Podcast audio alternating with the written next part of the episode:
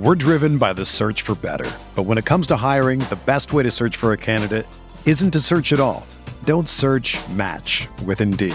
Indeed is your matching and hiring platform with over 350 million global monthly visitors, according to Indeed data, and a matching engine that helps you find quality candidates fast.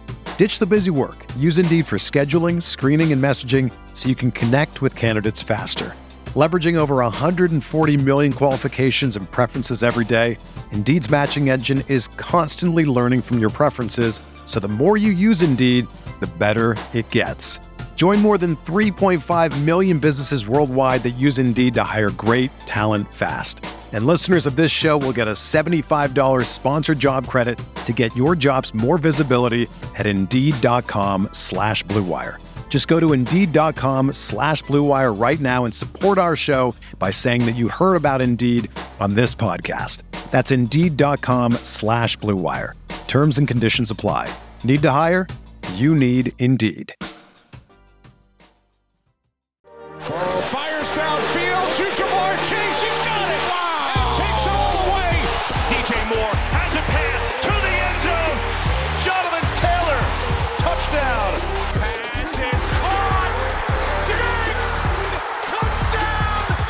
Hello and welcome back to RotoViz Overtime on RotoViz Radio, brought to you by Blue Wire. My name is Colm Kelly. You can follow me on Twitter at Overtime Ireland, and I'm joined by Shawn Siegele, my co-host here on RotoViz Overtime, co-owner of RotoViz, co-host as well of the Stadium Bananas podcast with Ben Gretch. Shawn, we have uh, had a lot of podcasts over the last two to three weeks. We always kind of promise our you know three shows each and every week, but we've kind of got into a territory now where we're in the, the four to five shows every week. And with our drafts, with the content we've coming out, that may be the way it plays out. So make sure you are subscribed to the RotoViz Overtime podcast feed and you'll get all the content as it comes out. We did release a show that we recorded last week, Shawn, a Q&A show, non-football related, myself and yourself diving into some of our own outside of fantasy football kind of stories and, and topics. And we have a couple of those coming out over the coming weeks. We have two of them recorded. We're going to record some more this week. So we'll have some coming out, maybe one per week over the next month or, or six weeks or so. But a lot of fun recording those. That one did come out on Monday. So check that out. But Shawn, it has been a fun couple of weeks here as we get into the overdrive here for the content game. The uh, the training camps have kicked off, so it's going to be busy, but we're going to, keep the listeners up to date on, on all things fantasy football um, from a lot of different angles over the coming kind of eight weeks before the season. We are. And one of the fun formats that we have drafted in recently was an FFPC Superflex tournament draft that you and I were both in separately with a, a decent number of other RotoViz writers in there as well. And Colm, you were able to continue your hot streak, getting the number two overall pick. Yeah, I've been. I have to admit, I have been on a pretty hot streak, and you made a you poked some fun at me in one of our recent drafts where I was saying that I was, you know, kept having to decide: do I have too many of the players at the two, three turn when I'm drafting from you know a 101, 102, or 103 spot? In this draft, Shawn, I got the 102. We may touch on a draft in a minute. I got the 101 in.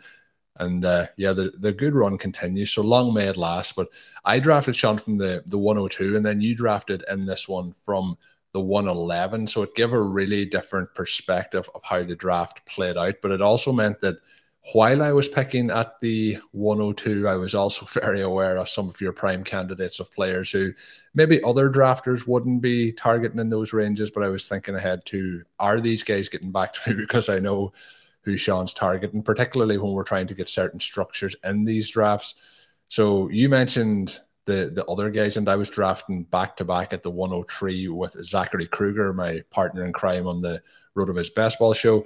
But Jonathan Taylor went with the 101, Shawn. I think then at that point it has to be the clear cut pick to get Josh Allen as the 102. That's kind of the he's usually going as the the 101. But the question I would have there is um, taking Jonathan Taylor in super flex, is that something that you'd be willing to do at the 101 for me in these drafts? And I'm currently in another one of them, and it's a slow draft. Up onto the 105 is where I would start to get into uh, consideration. So Josh Allen, Justin Herbert, Patrick Mahomes, Lamar Jackson. Then I'm probably going Joe Burrow, Kyler Murray, and Jalen Hurts. It's very hard to pass up on one of those guys in the super flex format when you get into the next quarterbacks after that, you know, Russell Wilson, Dak Prescott, Tom Brady, they're the ones where I kind of start thinking about maybe pivoting. How do you feel about Jonathan Taylor as the 101 in the, the super flex format? Yeah, I think that that's fine. Not everybody, Colm, is in a situation where they have so much Jonathan Taylor that they're just willing to uh, throw that to the side and, and not worry about it. If you had taken Taylor at the 102, or in this case, taking Christian McCaffrey, then you would have been able to select your guy, Aaron Rodgers, at the 211 and come back with Justin Fields at the 302. So you would have had some options there. But obviously, starting out with the quarterbacks makes sense. Ben and I did select Christian McCaffrey late in a draft. Blair and I selected Jonathan Taylor early in one of these drafts, I think at the 102 or the 103. You can make that work. You can pull up the roster construction explorer and see the results there. Obviously, the best way to approach this is to have a quarterback early, either QB, QB start, or at least one QB in the first two rounds. And when it came back to me at the 111, Cooper Kupp and Russell Wilson also off the board, in addition to the elite QBs that you mentioned, I went ahead and took Christian McCaffrey, the player who probably has the most upside in 2022 when we look at non quarterbacks and probably able to distance himself more from the running back position, even than these top quarterbacks are from the QB position. So I like that element of it if you get stuck. And then as it comes back around in a variety of these leagues recently, I've started with Christian McCaffrey and Ja'Marr Chase, or Christian McCaffrey and Cooper Kupp. and one of them started Cooper Kupp and Ja'Marr Chase to get those two wide receivers early. In this one Colm, I did go ahead and take Trey Lance so that I would have that foundation QB. You know, we're trying to refrain from talking him up too much because we don't necessarily want him to jump multiple rounds, especially in non superflex formats. We want him to be a key part of that QB window approach. But here he was too much to resist, even with players like Justin Jefferson, Travis Kelce, and Ja'Marr Chase still on the board. I think that all three of them would have also been interesting. But when you're in the back here, similar to the problems that you have in non superflex, the specifics are different, but the problems are similar. If you pass on a QB here, when you wrap back around in the third round, by the fact that round three started with Tua, and then you took Justin Fields, and then Trevor Lawrence goes at the 303. There's a pretty large tier break at that point. And in fact, in this particular draft, the next quarterback off the board didn't go until Daniel Jones went at the 509. So from the 303 to the 509, no quarterbacks selected in between. Colm, again, you had this great starting position. You went with Davante Adams coming back in the second round and then took Justin Fields. How did you feel about this three round start? And then where did you go from there? I was very positive with the three round start overall. And when we look at it, the pick for me, Davante Adams, and then into Justin Fields, I thought that there was a little bit of a, a tier break there until it would get to CeeDee Lamb. But fortunately for you in this draft, Shawn, CeeDee Lamb lasted to the 311. There was a strong run on running backs at that point. So that set up pretty well for you there. But it was a situation then I got Javonte Williams, TJ Hockenson, then continued into a wide receiver run with DK Metcalf, Darnell Mooney, and Elijah Moore. I've been drafting a lot more DK Metcalf over the last three weeks or so as I think that his ADP has become very, very palatable at his current prices, then Tony Pollard and Skyy Moore. So through those first 10 picks, I had two running backs, one tight end, and two quarterbacks. And it is a situation where if you get priced out a quarterback there, it can get a little bit tricky. So having that early pick was was nice. Looking in hindsight, Fields was my target at the 211, and I did pass, and then I got him coming back around. Looking in hindsight, I had some concerns there. I probably should have went with Fields at that pick just to make sure that I did get him. Probably would have went Stefon Diggs if he lasted one more pick. But looking Shawn through it, Javonte Williams, we've talked about him in a few recent drafts. I like Javonte Williams, like getting him on those rosters, but we haven't, you know, drafted him a huge amount in the underdog draft. So felt there was a good chance to get him here. We get TJ Hockenson, one of our favorite guys, was kind of thinking that he may not make it back to me if I don't take him.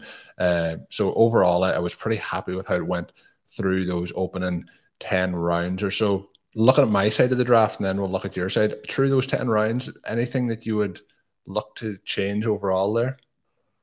Not necessarily. Uh, you have Darnell Mooney there with Justin Fields. I don't know that you necessarily have to pair that combo. You still have Rashod Bateman left. Terry McLaurin, we're not necessarily as high on him, but Jerry Jeudy, an interesting player, also lasting there.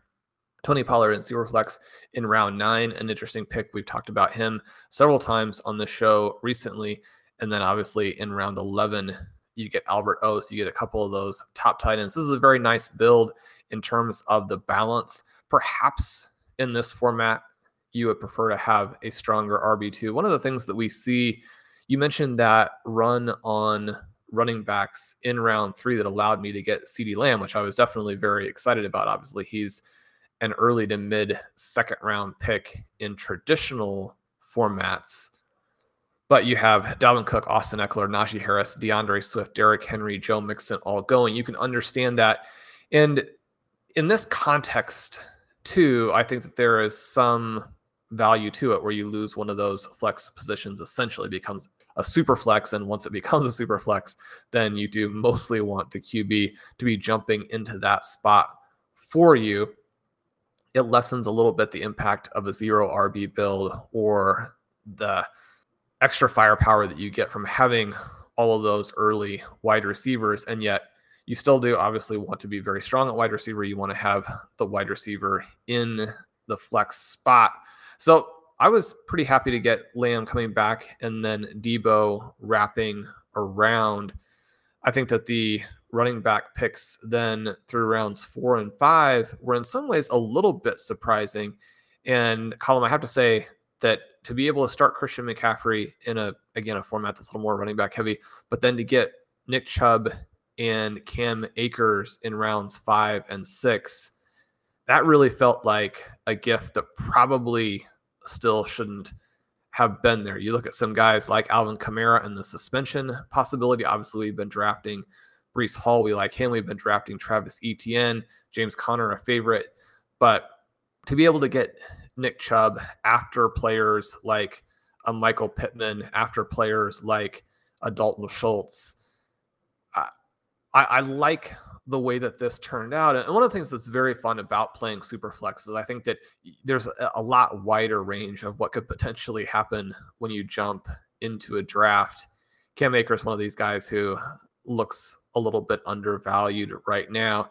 And so the decision to pass on a QB at the beginning, I think still I like because if the QB that I eventually draft in round seven does happen to hit, then for me, this is the type of early round star power that gives me a good chance to win the whole thing. Yeah, I think you're really loaded at running back in this particular room. And it's interesting you mentioned about the running back too. I, I felt like uh, having two running backs in those first nine picks was probably at my optimum, like the higher end of the range of outcomes of what I was going to have.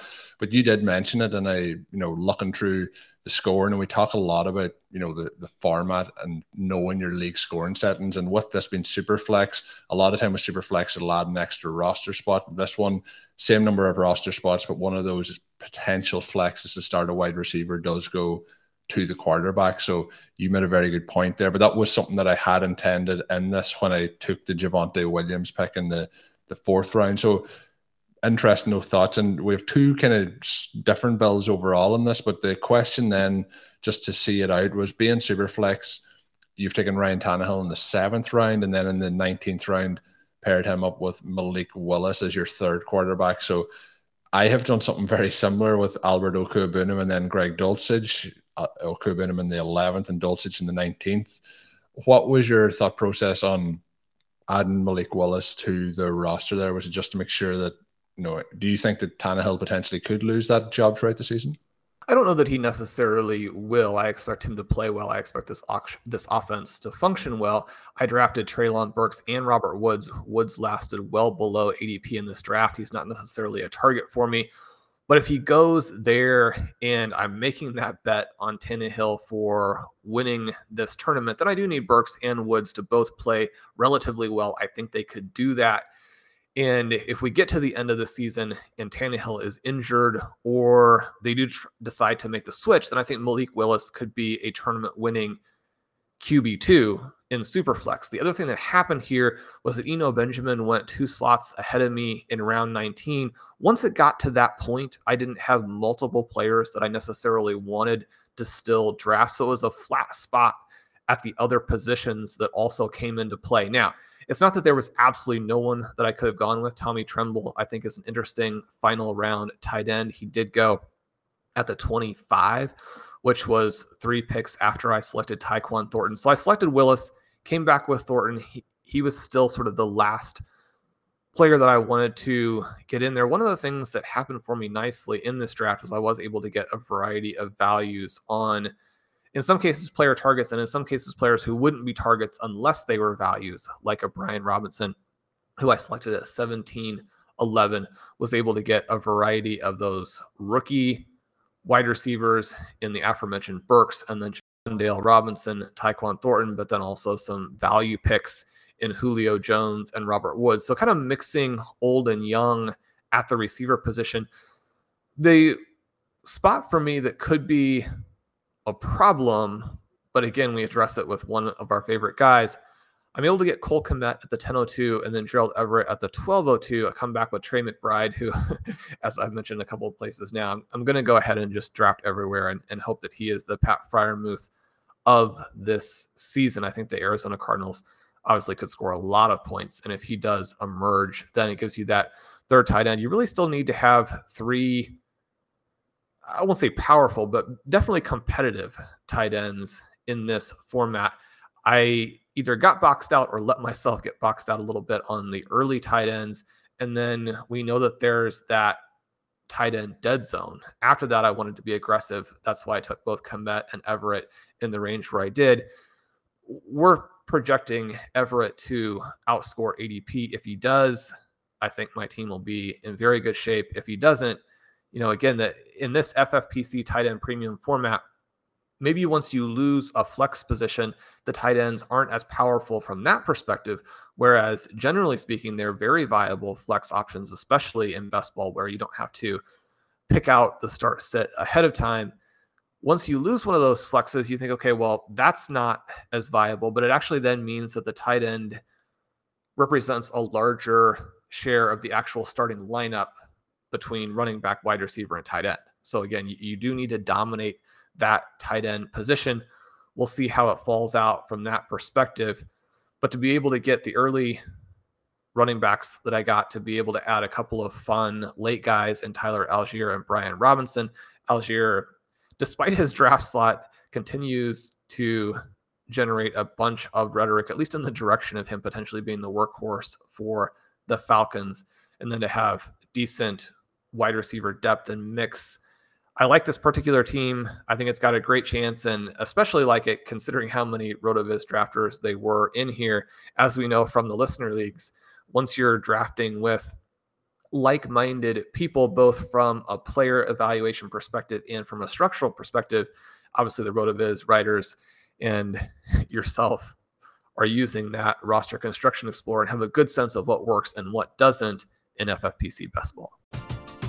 We're driven by the search for better. But when it comes to hiring, the best way to search for a candidate isn't to search at all. Don't search match with Indeed. Indeed is your matching and hiring platform with over 350 million global monthly visitors, according to Indeed data, and a matching engine that helps you find quality candidates fast. Ditch the busy work. Use Indeed for scheduling, screening, and messaging so you can connect with candidates faster. Leveraging over 140 million qualifications and preferences every day, Indeed's matching engine is constantly learning from your preferences, so the more you use Indeed, the better it gets. Join more than 3.5 million businesses worldwide that use Indeed to hire great talent fast. And listeners of this show will get a $75 sponsored job credit to get your jobs more visibility at Indeed.com slash BlueWire. Just go to Indeed.com slash BlueWire right now and support our show by saying that you heard about Indeed on this podcast. That's Indeed.com slash BlueWire. Terms and conditions apply. Need to hire? You need Indeed. Everyone is talking about magnesium. It's all you hear about. But why? What do we know about magnesium? Well, magnesium is the number one mineral that 75% of Americans are deficient in. If you are a woman over 35, magnesium will help you rediscover balance, energy, and vitality. Magnesium supports more than 300 enzymatic reactions in your body, including those involved in hormonal balance. From functional medicine doctors to mental well being and female hormone experts, we all know that magnesium is the one mineral to improve all aspects of well being and health. But which one? Magnesium Breakthrough from Bioptimizers, the trusted choice recommended by leading experts with seven best absorbed forms of magnesium to ensure your body receives the support it needs for overall well-being. Go to bioptimizers.com slash balance today and use code BALANCE10 for 10% off. Support your journey to wellness at B-I-O-P-T-I-M-I-Z-E-R-S dot com forward slash balance. Magnesium Breakthrough from Bioptimizers, your foundation to optimal health and vitality. Yeah, and one of the other things to give a plug for the tools on the website is the being able to see the ADP, and you mentioned this in a few shows recently in the grid format. So you know, being able to rather than just see them in a listicle option, being able to see them where players are going. And I thought it was hugely beneficial throughout the draft process, especially against a sharp rim like this. Shawn, I drafted from the 101. I teased it a moment ago. We won't go through it in huge detail, but I am going to share it with you here and I'll share with the listeners. But I find maybe it was just after the challenge of drafting against you and the, the other RotoViz writers. I found this one a little bit less challenging. It was also that I had the 101, but a couple of questions I have to get your thoughts on this overall build. Get the 101, take Josh Allen. Tom Brady falls quite some distance to the 212 where I take Tom Brady in this roster. First question for you, Shawn. Get Josh Allen, get Tom Brady. Don't draft another quarterback, a two quarterback build is that suboptimal in a super flex tournament, do you think?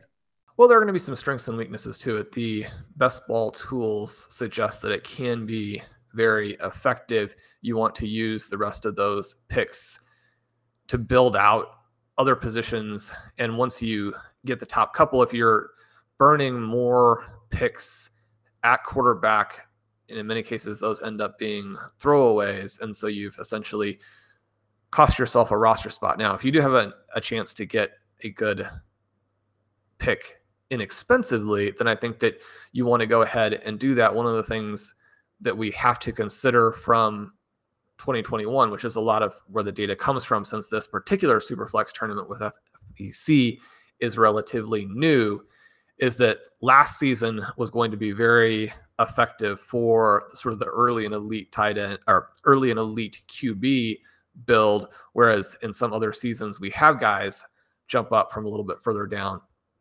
like a Justin Herbert a couple of years ago. And that's going to change the dynamic quite a bit. But I think this can work. And it's certainly something that you want to consider tactically once you're in the draft, if the flow makes sense. Colm after that, you take a long string of wide receivers. So again, you've used a pretty clear cut zero RB build in this tournament from the 101. How do you feel about your receivers? And did the running back room end up strong enough to make that payoff? I'm hoping it has. I feel very good about it. The one note I'd say on the quarterbacks is in the draft that we did that we talked about just a moment ago. Um, quarterback 31 in that draft was Mitchell Trubisky in the 11th round. In this here particular draft, quarterback 31 was Deshaun Watson in the eighth round. Prior to him, um, you know, we're a quarterback 29 in the sixth round. And this draft. So it, it, was a case where quarterback really went off the board very early, and then that left me, left me in a situation where, unless things like you said fell correctly, I was really kind of hoping that maybe one of the, um, for example, the Seahawks quarterbacks may have got to mirror that, but that never happened at any particular point.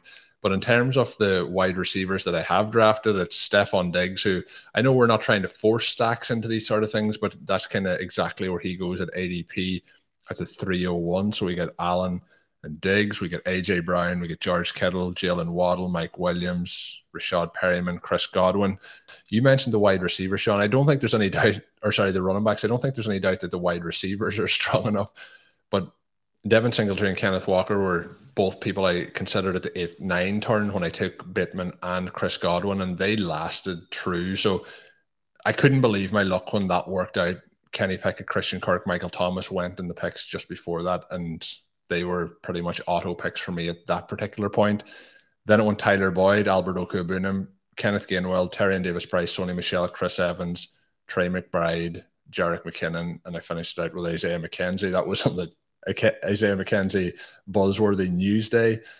I think Shawn the the running backs for a zero RB build have finished out pretty strong to get Singletary Walker and Gainwell. I think is very positive, and then two of my favorite late guys are Michel and Evans, and to, to pair that up then as well with McKinnon, I thought worked out pretty well. I, I felt a lot of people based on ADP or a lot of players in this slipped, you know, half around to get back to me.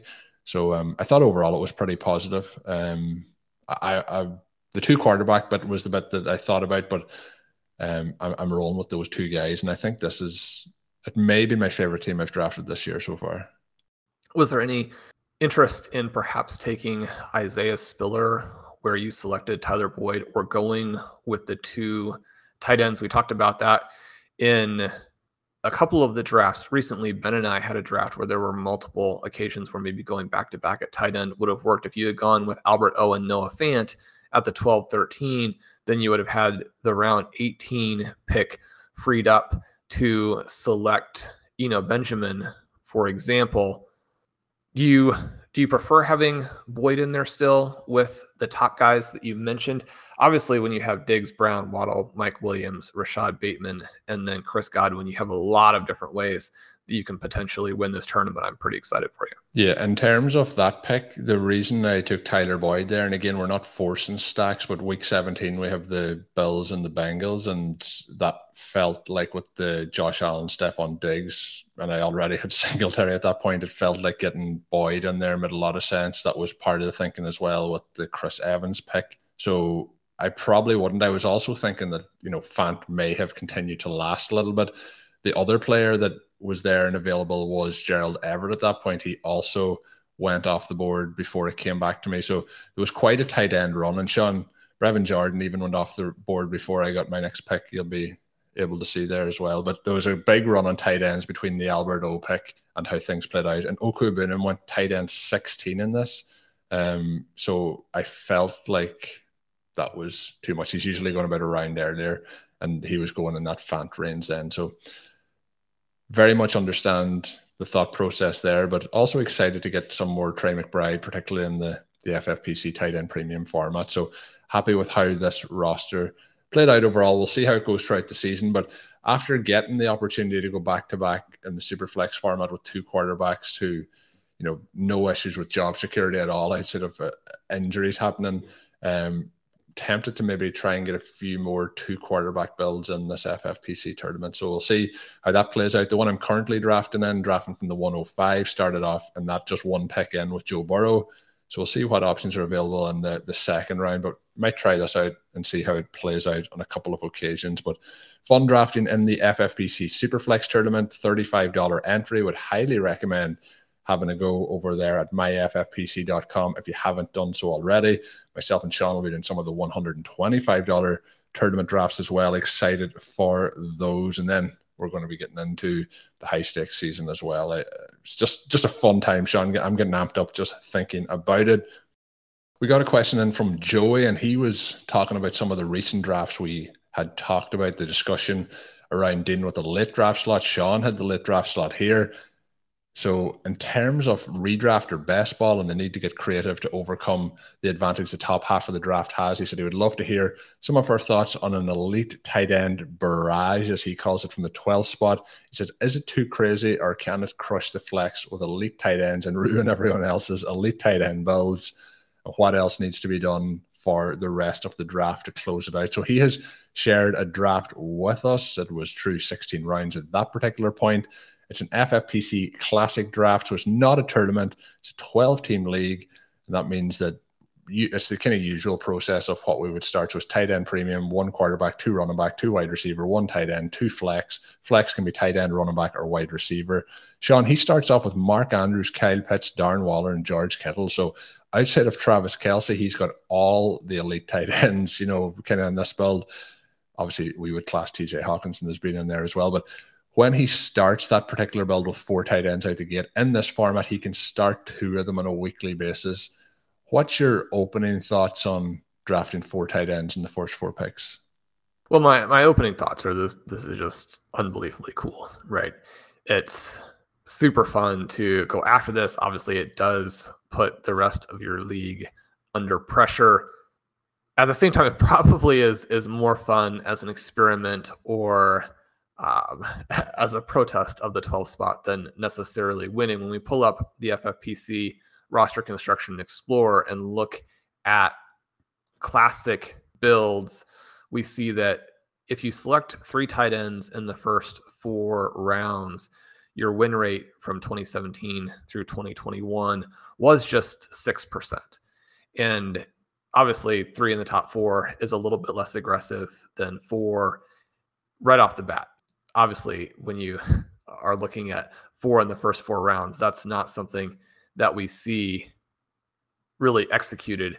It has been done 15 times. It did have a, a 6.7 win rate.